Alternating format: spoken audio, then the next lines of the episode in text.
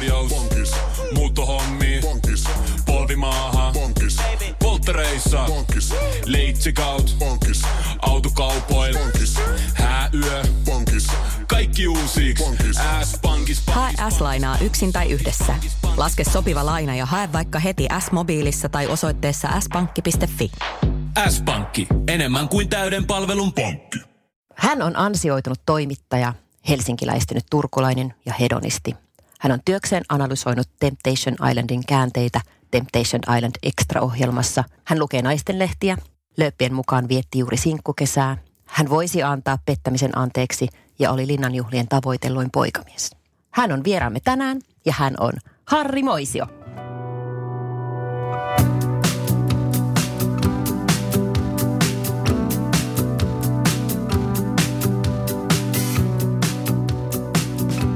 Minä olen Iina Ja minä olen Aina. ja tämä on Eropodi. Me ollaan molemmat erottu aviopuolisoista me lastemme isistä jo aikoja sitten ja lisäksi meidän molempien vanhemmat ovat eronneet. Me haluttiin tehdä tämä podcast-sarja auttaaksemme ihmisiä, jotka käyvät läpi eroprosessia tai harkitsevat eroa. Tervetuloa Harri Moisio. Voi kiitos, kiva olla täällä ja olen äärimmäisen otettu kaikista näistä niin titteleistä kuin ö, hyvin tarkkanäköisistä havainnoista. Kiitoksia. Tervetuloa. Ihana nähdä sut täällä. Samoin teitä. Aivan mahtavaa. Sä oot päätynyt tänne arvaan minkä takia. No, Tota, sulla on yksi aivan todella iso fani tuolla Kauniaisissa. ai kauniaisessa on fani. Mä Joo, oon miettinytkin, joo. että missä päin se on. Tämmöinen Lasse. Ja Lasse kuuntelee myös meitä. En tiedä onko fani, mutta kuitenkin kuuntelee. Okei. Okay. Lasse sitten laittoi meille viestiä ja pyysi, että, että voisitko sä tulla tänne. Hän oli kiinnostunut kuulemaan susta. Terveisiä Lasselle, olen hyvin otettu tästä. Ja myös me ollaan kiinnostuttu kyllä Ainankaan kuulemaan susta ja sun sinkkuilusta ja elämästä ja kaikesta, mm. mitä siihen liittyy. Mutta hei ihan alkuun. Aina mainitsi tuossa, että sä olit linnanjuhlien tavoitellun poikamies. Käviks flaksi? Ei käynyt flaksia tähän tavoitellumpaa poikamiehiä nyt. Ensinnäkin tämä oli Seiska-lehden tulkinta ja toisekseen kun oikein alkaa analyyttisesti miettiä, niin ei siellä kyllä niitä poikamiehiä juurikaan ollut. Siellä sotaveteraanien joukossa saattoi muutama sata vuotta lähentelevä ehkä olla ja, ja kyllä mä jotenkin voisin kuvitella, että ehkä he ovat jopa vielä tavoitellumpia kuin minä heidän historiansa huomioon ottaa, joten sanotaanko nyt näin, että ikäisten joukossa en muista siellä olleen vuonna 2019 juurikaan poikamiehiä. Joten oli helppo olla tavoitellut. Mm. Ja aika hyvältä sä näytit siellä Voi kyllä. kiitos, kiitos. Ihan mahtavaa. Vuokrafrakki. Ihan Se miehen tekee. No mutta se sopi sinulle. Miten muuten, niin minkälainen sun parisuudehistoria on ollut? Sitä varmaan saa nyt kysyä, kun ollaan tällaisessa eropodissa. Kyllä saa, juu, eikä siinä mitään sillä tavalla salattavaa ole. Se on äh, vähän semmoinen vuoristoratamainen ja va- varsin värikäs. Ö, alkutahdit sille lyötiin vuonna 1989 ollessani 16-vuotias, jolloin äh, tapailin alun toista viikkoa äh, erästä ikäistäni naista, joka kerran kysyi, oli perjantai-ilta ja vanhe- vanhemmat olivat antaneet kotiin tulla ajaksi muistaakseni kymmenen tai puoli yksitoista viimeistä. Ja hän kysyi tämä tyttö, että haluaisitko saada flunssan? Ja minä ilmentyin, että en todellakaan. Ja lähdin kotiin ja suhde päättyi siihen. Okei. Vasta noin 30-vuotiaana tajusin, mitä hän tällä yritti viestittää. No rehellisesti täytyy sanoa, että mulla on mennyt 40 vuotta ymmärtääkseni, että miehille ei kannata vihjailla asioista, vaan esittää ne ihan oikeasti suoraan. Joo, ja siis mä olen vähän tällä samalla matkalla. Mä yritän jo vähän oppia vihjeestä, mutta en mä vieläkään siihen pysty. Mutta varsinaiseen kysymykseen, niin, niin semmoinen seurusteluhistoria oikeastaan alkoi siinä ihan 90-luvun alussa. Ja siinä nyt oli, mitä nyt sitten sen ikäisen ihmisen vastikään täysikäistyneen ihmisen elämään nyt kuuluu monennäköistä pienempää ja suurempaa draamaa. Mutta ehkä sitten semmoinen ensimmäinen vakavampi juttu, oikein semmoinen tosi vakava juttu, oli siinä joskus 90-luvun puolivälissä, jolloin pari vuotta tuli ihan vakava mielisesti seurusteltua. Ei asuttu kuitenkaan yhdessä, mutta hyvin paljon olimme toistemme luona ja, ja siinä nyt sitten kävi klassiset toinen valmistui, minä en, ja tämä valmistunut muutti Turusta Helsinkiin, minä en, vaan menin armeijaan. No niin.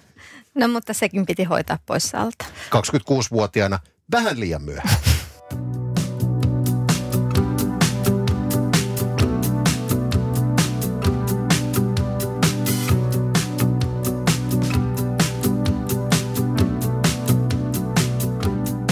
Onko sulla lapsia? On, on.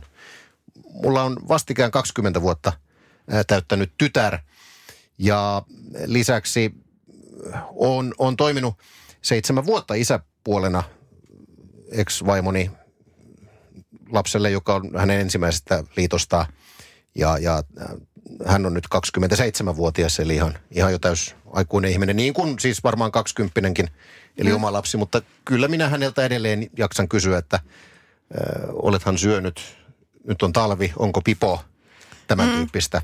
Ei tulisi mieleenkään kysyä keneltäkään muulta kaksikymppiseltä tällaista. Eli sulla on varmaan ollut siis sen armeijan jälkeen niin vielä joku Joo, siinä, pidempi suhde. No joo, siis siinä kävi niin, että menin armeijaan ja sieltä kun tuli sitten pois, niin varsin nopeasti huomasin, että elämäntilanne onkin muuttunut ja, ja, ja yksi, kaksi yllättäen olikin nelihenkinen perhe. Ja oli hyvin semmoista tyypillistä lapsiperhearkea Turussa, rivitalossa. Ihan, ihan siis oikein, oikein mukava elämä, ei, ei mitään, mm. mitään, mutta sitten asiat, asiat kuitenkin menivät jossain vaiheessa solmuun ja ero tuli 2007, jonka jälkeen sitten muutin myöskin Helsinkiin, että on, on tällainen, niin kuin mainitsitkin, niin helsinkiläistynyt turkulainen, viihdy Helsingissä hirvittävän hyvin, mutta turkulaisesta identiteetistä en ole vielä vajaan 14 vuoden aikana tohtinut luopua. Mahtavaa. Ja ootko sitten ollut koko tämän Helsinki ajan niin tällainen stadilaisinkku? Ja kyllä mä varmaan oon, joo. Siis silloin kun Helsinkiin muutin, niin mm, hirvittävän tärkeää oli, että uuden työpaikan läheltä saa asunnon ja ajattelin, että mulla oli silloin siis, tyttäreni oli silloin kuusivuotias. Ja ajattelin, että asunnon tietysti täytyy olla sellainen, mihin lapsenkin voi sille ihan hyvillä mielin tuoda ja sellainenkin löytyi, tämä asunto. Mutta ajatus oli, että mä tässä varmaan jonkun ehkä vuoden päivät on ja sitten ruvetaan mm. miettimään, miten asutaan järkevästi. Ja mä olin aivan varma, että tässä varsin nopeasti löydän jonkun uuden suuren tosirakkauden. Ja, Kuulostaa tosi tutulta. Ja sitten, sitten jatketaan, ja, jatkuu nä, tämä matka Helsingin kantakaupungista äh, kohti Espoota ja jotain sikäläistä mm. Niihin olin tottunut, mutta, mutta tämä välivaihe, se on jatkunut oikeastaan tähän päivään saakka onhan siinä nyt juttuja ollut, mutta ei mitään sellaista, että voisi sanoa, että olisi lähelläkään ollut tämä espoolaisunelman toteuttaminen. Olit sä naimisissa? Juu, kyllä mä olin naimisissa, joo. Sä ilmeisestikin viihdyt aika hyvin yksin sitten. Mä oon oppinut viihtymään varsin hyvin. Mä oon perheen ainoa lapsi ja isän työpaikan takia jonkun verran lapsena muutettiin vähän sinne tänne, asuttiin Jyväskylän maalaiskunnassa ja – jossa mä oon aloittanut koulunkin. Sinne muutettiin Turun seudulta sitten Jyväskylän maalaiskunnasta tuonne Lahden lähelle Hollolaan ja sieltä sitten myöhemmin Saloon. Aina on löytynyt kavereita, mutta aina on oppinut toimeen tulemaan myöskin sille yksin, kun ei ole mm. sisaruksia ollut missään vaiheessa. Joten ei mulla ole ikinä tuottanut vaikeuksia viihtyä yksin. Kyllä mä ihan sosiaalista elämääkin osaan viettää, mutta tykkään ihan hirvittävästi semmoisesta – rauhallisesta menosta ja yksinolosta ja mitä pidempään sitä on yksin, niin sitä enemmän siitä alkaa myöskin nauttia. Joo, mä tonkin jotenkin kyllä, kyllä siis tunnistan. puhut... Mä en halua tunnistaa tätä, koska käyksin sitten silleensä, että ei enää osaisi olla parisuhteessa. No mä toivon, että siinä ei käy niin. Siis tässä mm. on hirvittävä paradoksi, että viihdyn hirvittävän hyvin yksin ja päivä päivältä aina vaan paremmin – mutta samaan aikaan kyllähän sitä kuitenkin sit haaveilee sellaisesta äh, suuresta mm. tunteesta ja isosta rakkaudesta ja parisuhteesta, ehkä nyt enää lapsiperhearjesta. Siinä on paradoksi, että et haaveilen kuitenkin hyvästä parisuhteesta, mutta viihdyn hirvittävän hyvin yksin. En, en osaa itse selittää, miten tämä on ratkaistavissa. Niin ja mikähän siinä siis on? Me puhuttiin tästä tämän, tämän kauden avausjaksossa, että, että ne, jotka on parisuhteessa, niin keskimäärin ei viihdy siellä kauhean hyvin tai saattaa uneksia sinkkuelämästä. Mm. Mutta sitten toisaalta sinkut usein etsii parisuhdetta, vaikka sitten toisaalta on tämä toinen puoli, että et, et siellä on mahdollisuus olla itsensä kanssa ja tehdä, niin kuin, ei tarvitse ottaa niin paljon huomioon sitä toista arjessaan. Et mi, mikä tämä on niin kuin todella ihmeellistä, että eikö ihmiset vaan osaa olla tyytyväisiä siihen, mitä niillä on? Ilmeisesti on näin, että jollain tavalla halutaan ajatella, että se juuri sen hetkinen tilanne ei ole sittenkään tyydyttävä, vaikka mm. siihen on pyritty, että ne, jotka pyristelevät eroon niistä huonoista parisuhteistaan, ovat hetken aikaa tyytyväisiä siihen eh, sinkkunaoloon, kunnes se alkaa kyllästyttää. Ja taas sitten päinvastoin ne, jotka ovat saavuttaneet sen parisuhdestatuksen, niin ei kulukko hetki, niin aletaan taas haaveilla jostain ihan muusta. Eli aina on jossain päin jotenkin paremmin. Joo, mm. kyllä ihmiset on outoja. Mutta kyllä mä sain ihan tästä tämmöiseltä psykoterapeuttiystävältä niin, niin sanotusti synnin päästöä. Mä tätä hänelle tuskailin, että mulla on kaikki hyvin sinkkuna, mutta silti mä haaveilen parisuhteesta. Miksi mä en voi olla tyytyväinen vaan tähän olotilaani? Niin se jotenkin ilmoitti siihen, että se on hyvinkin luontaista, että me haaveilemme parisuhteesta. Me ollaan kumminkin pariutuvaa lauma sielua niin sanotusti. Me tarvitaan kosketusta, läheisyyttä ja että se on ihan hyväksyttävää. Mistä? Mutta hän totesi kuitenkin, että on mahtavaa, että voit hyvin omissa nahoissasi myös yksin. Niin se on se ihmisen ikävä toisen luo. Niin, Mikko Alatalo laulaa, tosin sehän on hirvittävän surullinen kappale siinäkin mielessä, että se kertoo sinkkuihmisestä, joka on menettänyt kaiken ja jäljelle jää vain tuo ihmisen mm, ikävä, ikävä toisen, toisen luo. luo. Niin, niin. niin se on karmea tarina. Hei, onneksi meillä on paljon enemmän. Nimenomaan. No, mä en Et... ole vielä tolla tasolla. niin. Pidetään huoli, että sinne ei edes päästä.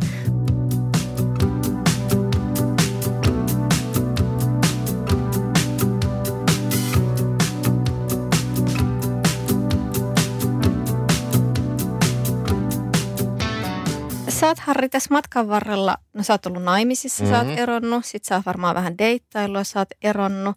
Ja me ollaan ainakaan aika paljon kerrottu meidän omista erotarinoista, niin miten sä oot kokenut niin kuin erot? Onko ne helpottunut ajan myötä? Tiedät sä, että ollut nämä isot teinien erot tai pienemmät ja sitten on tullut isommat avioerot ja millaisia selviytymiskeinoja sä oot siellä käyttänyt ja onko mm. ne miehelle rankkoja? Ovat, ovat. En minä ollenkaan kiistä sitä. Nämä teinien erot tietysti vuodet vähän kultaavat mm. muistot, mutta – jotenkin nyt kun menee ajassa taaksepäin 30 vuotta, niin ne jotenkin tuntuu hirvittävän hellyyttäviltä. Mm. Mutta eihän ne tietenkään mm. siihen ajan oloon. Ja, ja sitten kun mennään vähän edemmäs parikymppiseksi jo vähän, vähän siitä eteenpäin, niin kyllähän se entistä vakavammaksi ja entistä semmoiseksi hankalammaksi nämä e, erot muuttuivat monessakin mielessä. Ja semmoisia mm. ihmeellisiä juttuja, että – olen halunnut erota jostain seurustelukumppanista, mutta hän on ehtinyt ottamaan tämän asian puheeksi ensin. Ja mikä pettymys ja itsetunnon Semmoinen, tiedätkö? Mä että tiedän. Se on hirveä tilanne. Joo, vaikka sä oot itse halunnut mä ite halunnut, ite halunnut, että milloin mä otan tämän puheeksi. Tästä ei tule yhtään mitään. Mutta ennen kuin huomaankaan, niin toinen onkin Jättä. jo sitten jättänyt. Niin se, se on yllättävänkin se tuntuu hauskalta mm. nyt, mutta se on yllättävänkin vaikea tilanne. Mm-hmm. Mitä tulee taas sitten avioeroon, niin se on, se on sitten hirvittävän hankala tilanne monessakin mielessä, koska siihen sisältyy minun tapauksessa jo muitakin ihmisiä. On, on lapsia ja muuttamista ja vieläpä uudelle paikkakunnalle, niin siinä oli monennäköistä.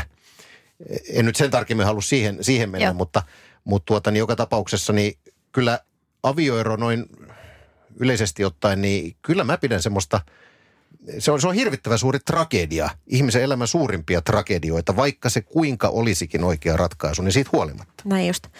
Tuntuuko susta siltä tai pystyisitkö allekirjoittamaan tämän, että, että miehillä ehkä kestää eroista toipuminen pidempään kuin naisilla?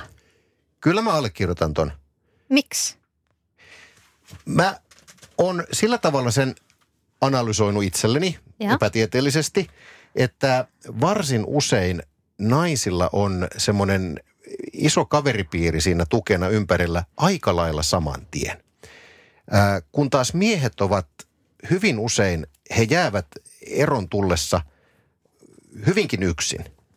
Ja, ja joutuvat äh, itsekseen ihan, ihan omassa, omassa yksinäisyydessään miettimään kaikkia syntyjä syviä ilman, että sitä semmoista luonnollista juttukumppania oikein löytyisi. Ja ehkä siinä saattaa olla myöskin se, että monelle vielä tällainen vähän vanhanaikainen ajattelumalli, että miehinen itsetunto jotenkin kärsii siitä, jos menisin jonnekin ihan ammattilaiselle tästä puhumaan. Moni ei osaa hakea mm. siihen erotuskansa apua. Joten naiset ehkä tässä mielessä, että aina löytyy se tukiverkosto, joka sitten jollain tavalla ohjaa oikealle tielle. Siinä mielessä ei, ei mulla muuta selitystä oikein ole. Toi kuulosti hirveän loogiselta. Me enemmistö naisista ehkä aika avoimia, pystytään keskustelemaan ystäväpiirin kanssa, haetaan heti se vertaistukijoukkomme siihen ympärille. Ja miehelle on voinut olla niin, että se läheisin ihminen, jolle niitä asioita kerrotaan, niin onkin sitten se ollut se oma kumppani. Mm. Ja sitten sitä ei enää olekaan, joka taas voi johtaa siihen, että ajaudutaan johonkin laastarisuhteeseen, joka tar- tarjoaa sit sitä tukea, joka kuuluisi itse saada joko terapeutilta tai ystävältä tai molemmilta. Plus sitten vielä sellainen, mä oon huomannut ehkä vähän itsessänikin, mutta erityisesti omassa tuttavapiirissä, että tämä kumppani, jolle on jaettu ne kaikki ilot ja surut, niin tämä kaveripiiri, joka on tullut sen kumppanin mukana, niin sekin vähän jää sen kumppanin kaveripiiriksi. Mm. Että ei se mies, niin, niin hänelle oikeastaan siitä – kaveripiiristä jääkään sitten oikeastaan kuin murusia, niin sekin hankaloittaa. Mutta siis tämähän on ilmiö suomalaisissa perheissä, että se on yleensä naisen tehtävä hoitaa niitä sosiaalisia suhteita. Mm. Eli se on taas niin kuin luontainen seuraus sieltä, että koska nainen oli sen avioliiton aikana se henkilö, joka kutsui vieraita ja piti yhteyttä, niin sitten kun se avioliitto päättyy, niin se, ne edelleen niin kuin jää sinne sitten ne ystävät. Että kyllä miesten pitäisi avioliiton aikana myös pitää niitä omia ystäviä ja ja niin kuin itse olla aktiivinen myös, ettei, ettei niin kuin sosiaaliset suhteet jää sen kumppanin hoidettavaksi. Tämä oli nyt taas tämmöinen Eropodin kokemusasiantuntija vinkki. ei, ei neuvo. Tämä oli hyvä vinkki. Ja kyllä mä pidän tätä ihan hyvänä neuvonakin. Meneekö se oikein, oikeasti näin vanhoillisesti, että vaimo ulkoiluttaa perhettä ja vaimo pitää huolen siitä, että siellä käy ihmisiä, mies tuo leivän pöytää? Siis mä olen ymmärtänyt näin, taas tämmöinen epätieteellinen ja. juttu, mutta mä oon ymmärtänyt näin, että keskimäärin naisella on vaan se kaveripiiri, ystäväpiiri, se on paitsi laajempi, niin niitä sellaisia luotettavia ystäviä on enemmän kuin miehellä. Mm. Ja sitten kun ollaan parisuhteessa, niin käy ilmi, että aika monesti kyllä miehellä kavereita on, mullakin aina ollut kavereita, mutta mut ei ole kuitenkaan missään tapauksessa sitä määrää, mitä sillä kumppanilla on ollut. Eli ylivoimainen enemmistö niistä kaikista kontakteista, mitä parisuhteessa on mm. muihin ihmisiin, niin se jotenkin tulee vaan sieltä naiselta sitten. Niin ja erotossa ehkä kuitenkin tarvitsee vielä vähän laajempaa sitä ystäväpiiriä, joiden kanssa keskustella, koska ei nämä niin perheelliset lapsiperhearjessa olevat sit jaksa A, ne ei jaksa kuunnella sun mitään deittailujuttuja ja B, ei ne jaksa kuunnella sitä sun erotuskaakaan, koska ne ei ole yhtään samassa kokemuspiirissä. Et silloin olisi hyvä, että olisi joku, joku jolla olisi vähän niin kuin samanlainen elämäntilanne. Mm. Ja sitten jos sulla on ollut ne kolme kaveria, joiden kanssa käyt kaljalla, niin ei se hirveästi sitä auta. No okay. ei se auta, ei. No mä hyväksyn tämän omassa avioliitossa oli kyllä vähän eri tavalla. Että ex-miehellä oli aika paljonkin kavereita ja omia harrastuksia. Musta tuntuu, että mä jäin enemmän sinne kotiin hoitamaan lapsia, mutta hei mennään eteenpäin. mä, mä jään muuten tähän pitkäksi aikaa jumiin.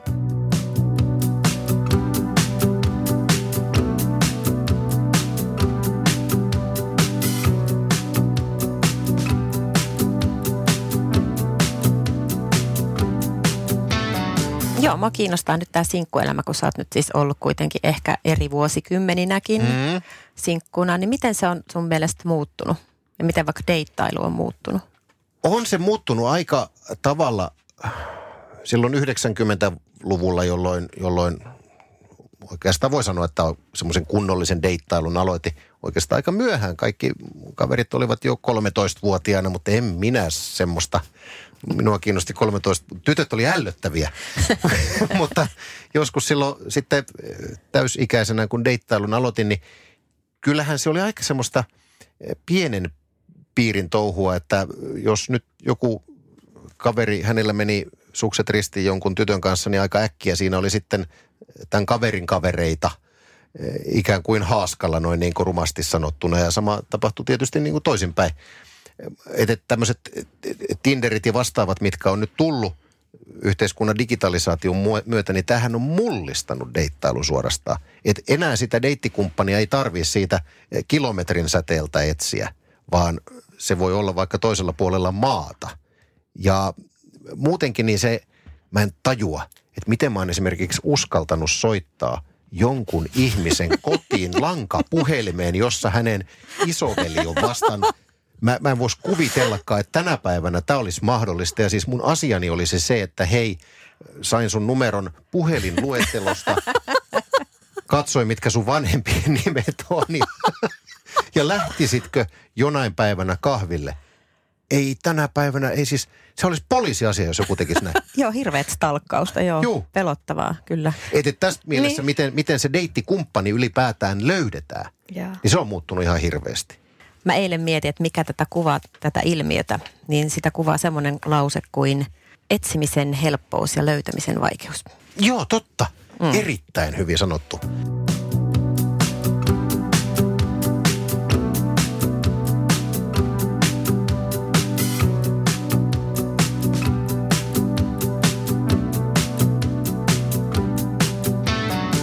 Ei ennen olisi tullut kuulonkaan, ihminen deittailisi samaan aikaan useampia ihmisiä, mutta jostain, jos jonnekin Tinderin menee, niin siellähän täytyy vaan hyväksyä se, että okei, toi kävi tänään mun kanssa kahvilla, ehkä se seuraavana iltana mm. menee sitten jonkun toisen kanssa lasillisen viiniä, että se niin tuottaa toi... varmaan monelle tuskaa, mutta se täytyy vaan hyväksyä tässä mm. nykyisessä deittikulttuurissa. Mutta se on nimenomaan se iso kulttuurin muutos. Ja mä en tiedä, että onko se kauhean kohteliasta. Ei ole. Niin. Ei ole. Siinähän se. Ja tähän johtaa siihen, että eihän sitä kunnolla tutustu oikein kehenkään. Ei. Ja sitten on niin helppo koustata tai jättää vaan vastaamatta jollekin, koska se on niin kuin, mun mielestä oli hyvä esimerkki. Mä olin kerran lentokentällä ja siinä oli selkeästi joku pariskunta, ehkä tuoreehko pariskunta lähdössä matkalle yhdessä. Ja tämän pariskunnan toinen osapuoli lähti käymään vessassa. Mies jäi pöytää. Mä näin, että se avasi Tinder ja alkoi swipeaille sillä väli. Aika paha. Aika Joo hirveä stalkeri minä olin kyllä siinä tilanteessa, mutta satuin olevan semmoisessa kulmassa näin, näin tämän tapahtuvan. Mutta omalla tavalla aika kuvaavaa. Mutta sitten vielä toinen uusi ilmiö on nämä avoimet suhteet ja muut tällaiset, että niitä kanssa ei, ei niitä varmaan ollut silloin 90-luvulla tai ei niistä silleen puhuttu. Tai että se oli vaan pettämistä. Niin, niin siis mm. siis nimenomaan näin. On kyllä sellaistakin juttua kuullut, että, että tässäkin on vähän semmoinen ristiriita. Tämä on tämä The-seksitutkija Suomessa Osmo Kontula, joka on pitkään, pitkään siis tutkinut asioita, niin hän jossain kylläkin totesi, että tämä avoin suhdekulttuuri, niin tästä kyllä puhutaan tänä päivänä ihan hirvittävästi, mutta totuus on se, että 70-luvulla niitä on todellisuudessa ollut paljon enemmän. Okei. Joo, joo, että todellisuudessa nämä nykypäivän suhteet on kuitenkin aika pitkälti suljettuja – mutta se kuulostaa hirveän hekumalliselta tällaiset avoimet suhteet, mutta hirveän harva uskaltaa niihin todellisuudessa lähteä. Tämä oli aika yllättävää. Mä kuvittelin, että se olisi ollut täsmälleen päinvastoin. Mutta onko se, että some ja netti on nostanut ne pinnalle ja on helpompi niinku keskustella ja tuoda julkista omaa avointa suhdetta? Että sen ehkä, takia tuntuu, että niitä on enemmän. Ja ehkä kulttuuri on siis hyväksyvämpi ylipäänsä suhteen. Että erilaisuus seksuaalisuudessa ja kaikessa muussakin hyväksytään, niin sit niistä – voi puhua ja kertoa. Aina. Mitä Iina? Olisiko susta avoimeen suhteeseen? Ei olisi. No niin, sitähän minäkin. Entäs Harri? Ajatushan kuulostaa hirveän houkuttelevalta, mutta tiedän, tiedän kyllä itseni. Ja, ja mitä mä tiedän muutamia ihmisiä, jotka ovat avoimessa suhteessa tai ainakin ovat olleet sellaisissa, mm. niin on havainnut sellaisen, että kyllä siinä on niin, että se toinen osapuoli on vähän enemmän siinä avoimessa Näinpä. suhteessa kuin toinen. Ja sitten on lopulta käynyt ilmi, että no kas kummaa, se toinenhan ei ole harjoittanut mitään siinä rinnalla, kun taas toinen on sitten noudattanut ehdottomansa avointa ja näin kai näissä näin. usein käy.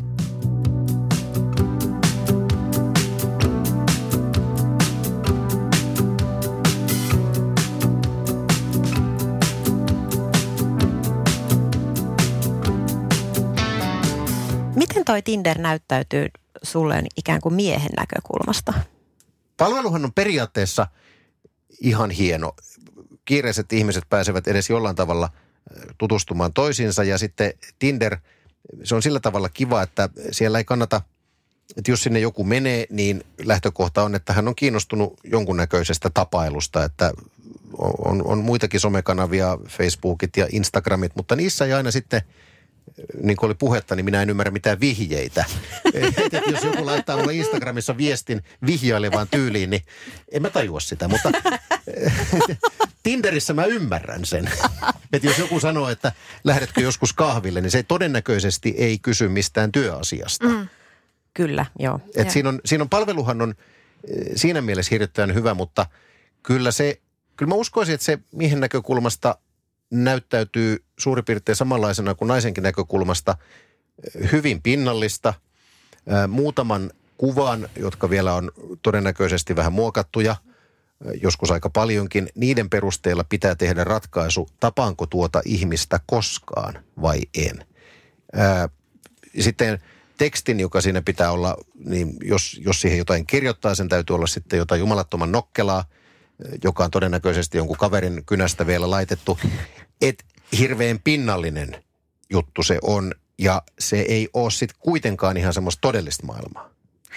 Nyt mun on Harri pakko kysyä tähän näin. Jokainen nainen haluaa tietää, millainen on hyvä Tinder-profiili, että saa lähteä sun treffeille?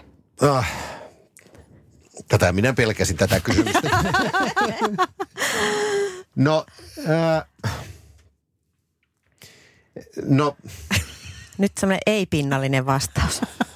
Olehan mä nyt totta kai niin pinnallinen, että en, en mä voi väittää, etteikö ulkonäöllä, vaikka tästä ulkonäkökeskeisyydestä, kuinka yrittäisin korulauseen päästä eroon, niin kyllähän nyt ihmisen yksi osatekijä viehättävyydessä on hänen, hänen ulkoinen olemuksensa. Hyväksytään. En, joo, en, en kiistä sitä ollenkaan, etteikö sillä olisi merkitystä.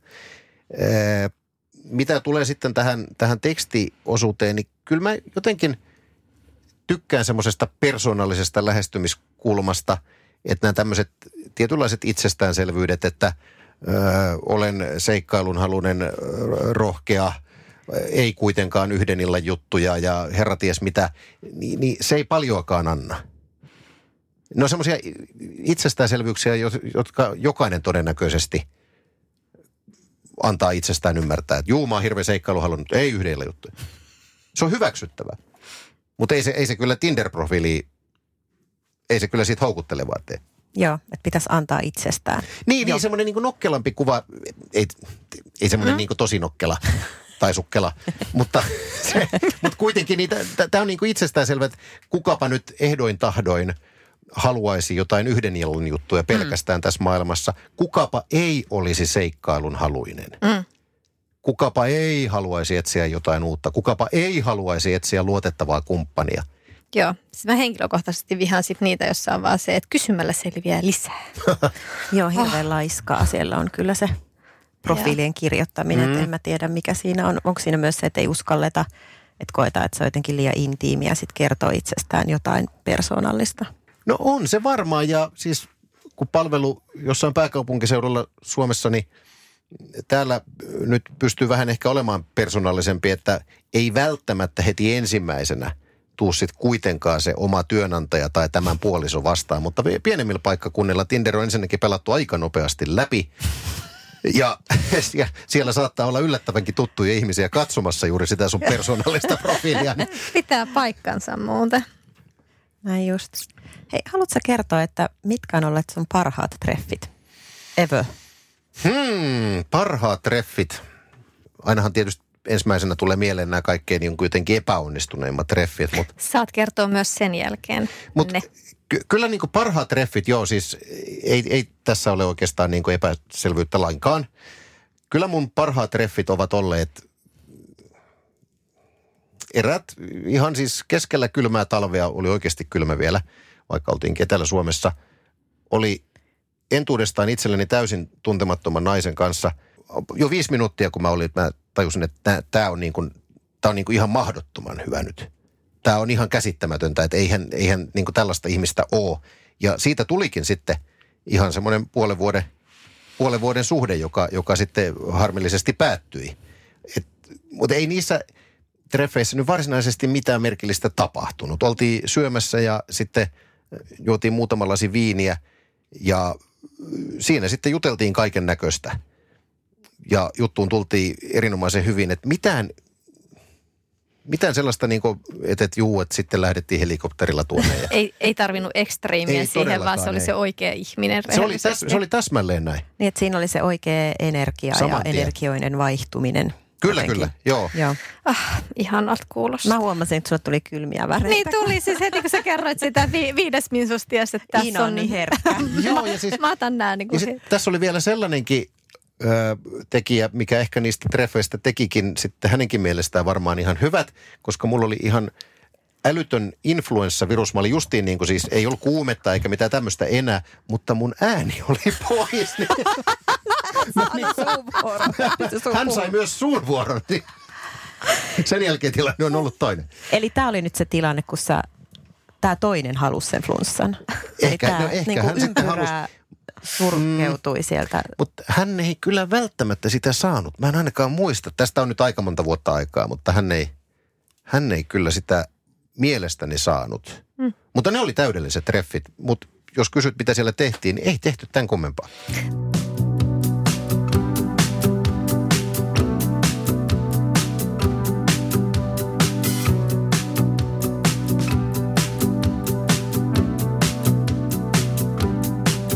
mitkä on ollut ne huonoimmat tai epäonnistuneimmat.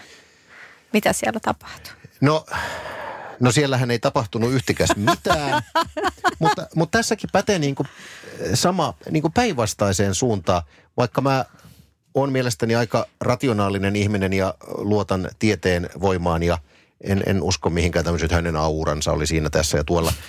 tai että hän oli jousimies, kato mä en kaurina pysty oikein semmoisiin. Tai me kaurit ei uskota yliluonnollisiin, eikö se ole hyvä? Niin, niin, niin, niin, mutta siinä jotenkin aisti aika saman tien, että tämä ei johda mihinkään muuhun kuin sellaiseen piinalliseen puolituntiseen, josta kumpikin haluaa päästä eroon. Siinä ihmisessä ei ollut mitään vikaa, mutta ei vaan lähtenyt ja sen näki heti. Joo. En tiedä, Tämä on mistä sen tajuaa. Joo. Se oli aivan saman tien. Että et kyllä, se oli se ö, kahvikuppi, niin kyllä no semmoinen kohtelias, kohtelias puolituntinen siinä nyt sitten meni ja sen jälkeen pois. Ja molemmat oli samaa mieltä. Joo. Että et ne oli huonoimmat treffit, mutta ei niissä käynyt mitään semmoista katastrofia päässyt käymään. Että et olisi jotain niin kuin äärimmäisen noloa tapahtunut tai yhtäkkiä olisi pompannut joku vieteriukko joku aviomies – Oletko aika helpolla päässyt, jos noi oli huonoimmat No, treffit? niin- ne oli huonommat treffit, mutta on, on tietysti ollut sitten joskus, tietysti herra, on, on, on sitten joskus aviomiehiäkin ollut, mutta tota, treffeille saakka ne eivät ole päätyneet. Kerropa niistä lisää. No niin, no niin jätetään semmosia, ne. Semmoisia pieniä hassutuksia. Juu.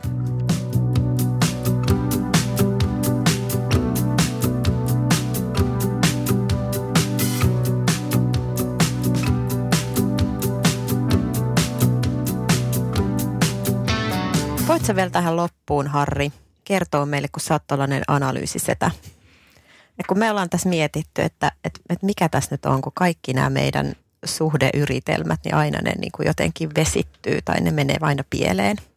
Niin mikä meissä, niin kuin, mikä tässä mättää? Analysoi nyt meidät. No ensinnäkin, jos mulla olisi vastaus tohon, te ette haastattelisi mua eropodin ja kysyisitte, että miltä sinkkuelämä tuntuu. Et, et mä, en olisi, mä en olisi kovin mielenkiintoinen vieras teidän, teidän podcastiinne. Siinä on jotain, siis mä oon itse miettinyt tätä, että mikä, mikä mahtaa olla, että kyllähän minullakin nyt vaikka tässä nyt sinkkuelämä on tosi pitkään viettänyt, mm. niin, niin onhan tässä nyt totta kai nyt jotain deittailua ollut ja jotain, niin kuin tässä äsken puhuinkin näistä unelmien treffeistä, niin siinähän Joo. oli puolen vuoden suhdekin ihan, ihan mutta tota, mä en osaa, mä oon välillä mä koen semmoisia suuria itsetuntokriisejä, että mä oon varmaan hirvittävän tylsä ihminen tai sitten mä oon vaan suunapäänä puhun itsestäni ja en anna toiselle suvuorolle lainkaan, se on se toinen vaihtoehto. Mä en keksi mitään kivaa, mä en lumilautaile, enkä harrasta mitään siis vaellusta tuolla jossain, enkä käy Laosin viidakossa apinoiden syötävänä. Se on joskus ollut hirveän trendikästä ilmeisesti. Että et kun mä vaan oon ja mun mielestä niin kuin hauskaa on katsoa televisiota, istua sohvalla. Että et mä oon varmaan maailman tylsintä seuraa. Mutta Mutta ei susta saa tylsää tekemälläkään. niin, Ei se kyllä se voi kun olla. mä, mä en tiedä, tämä viisasten kivi kun olisi, että mä pystyisin teille sanomaan, että miksi ne niin kovaa sitten karjutuu.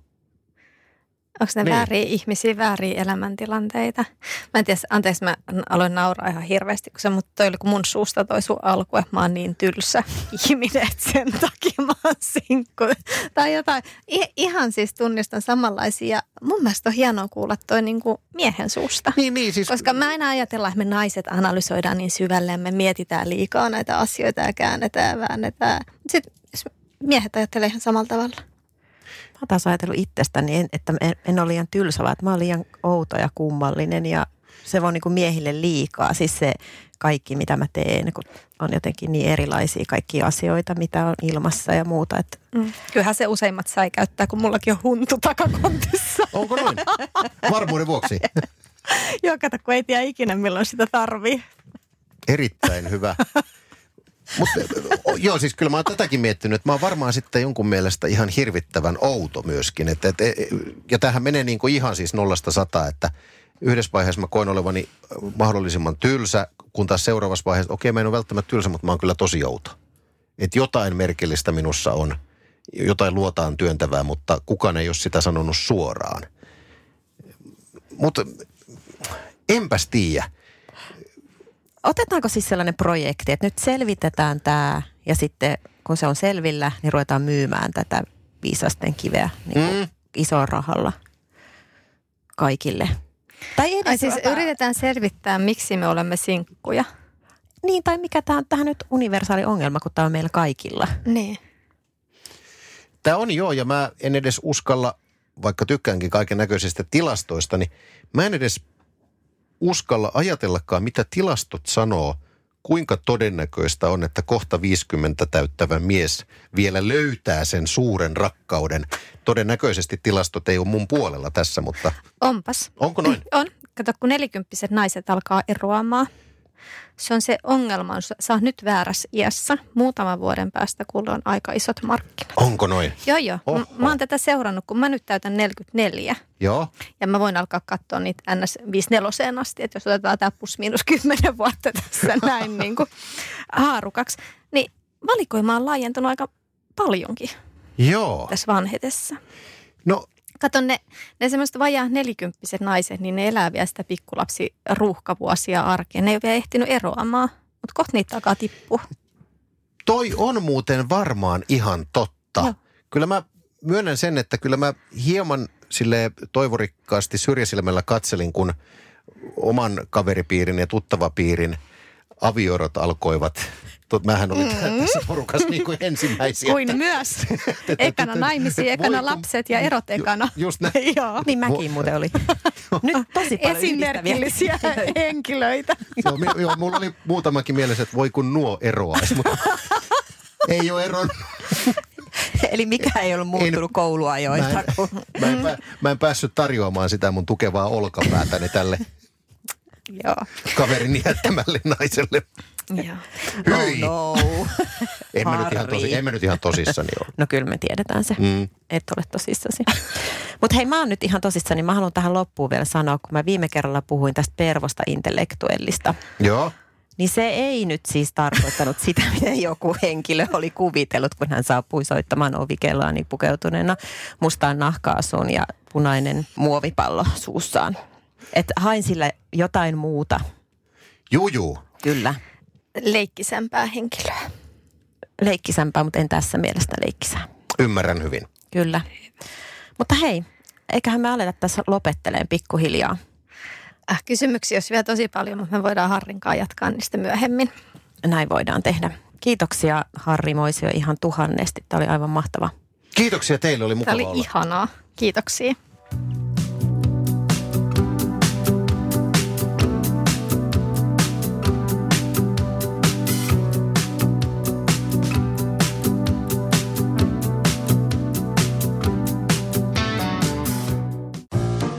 Kahvi on suomalaiselle myös valuuttaa.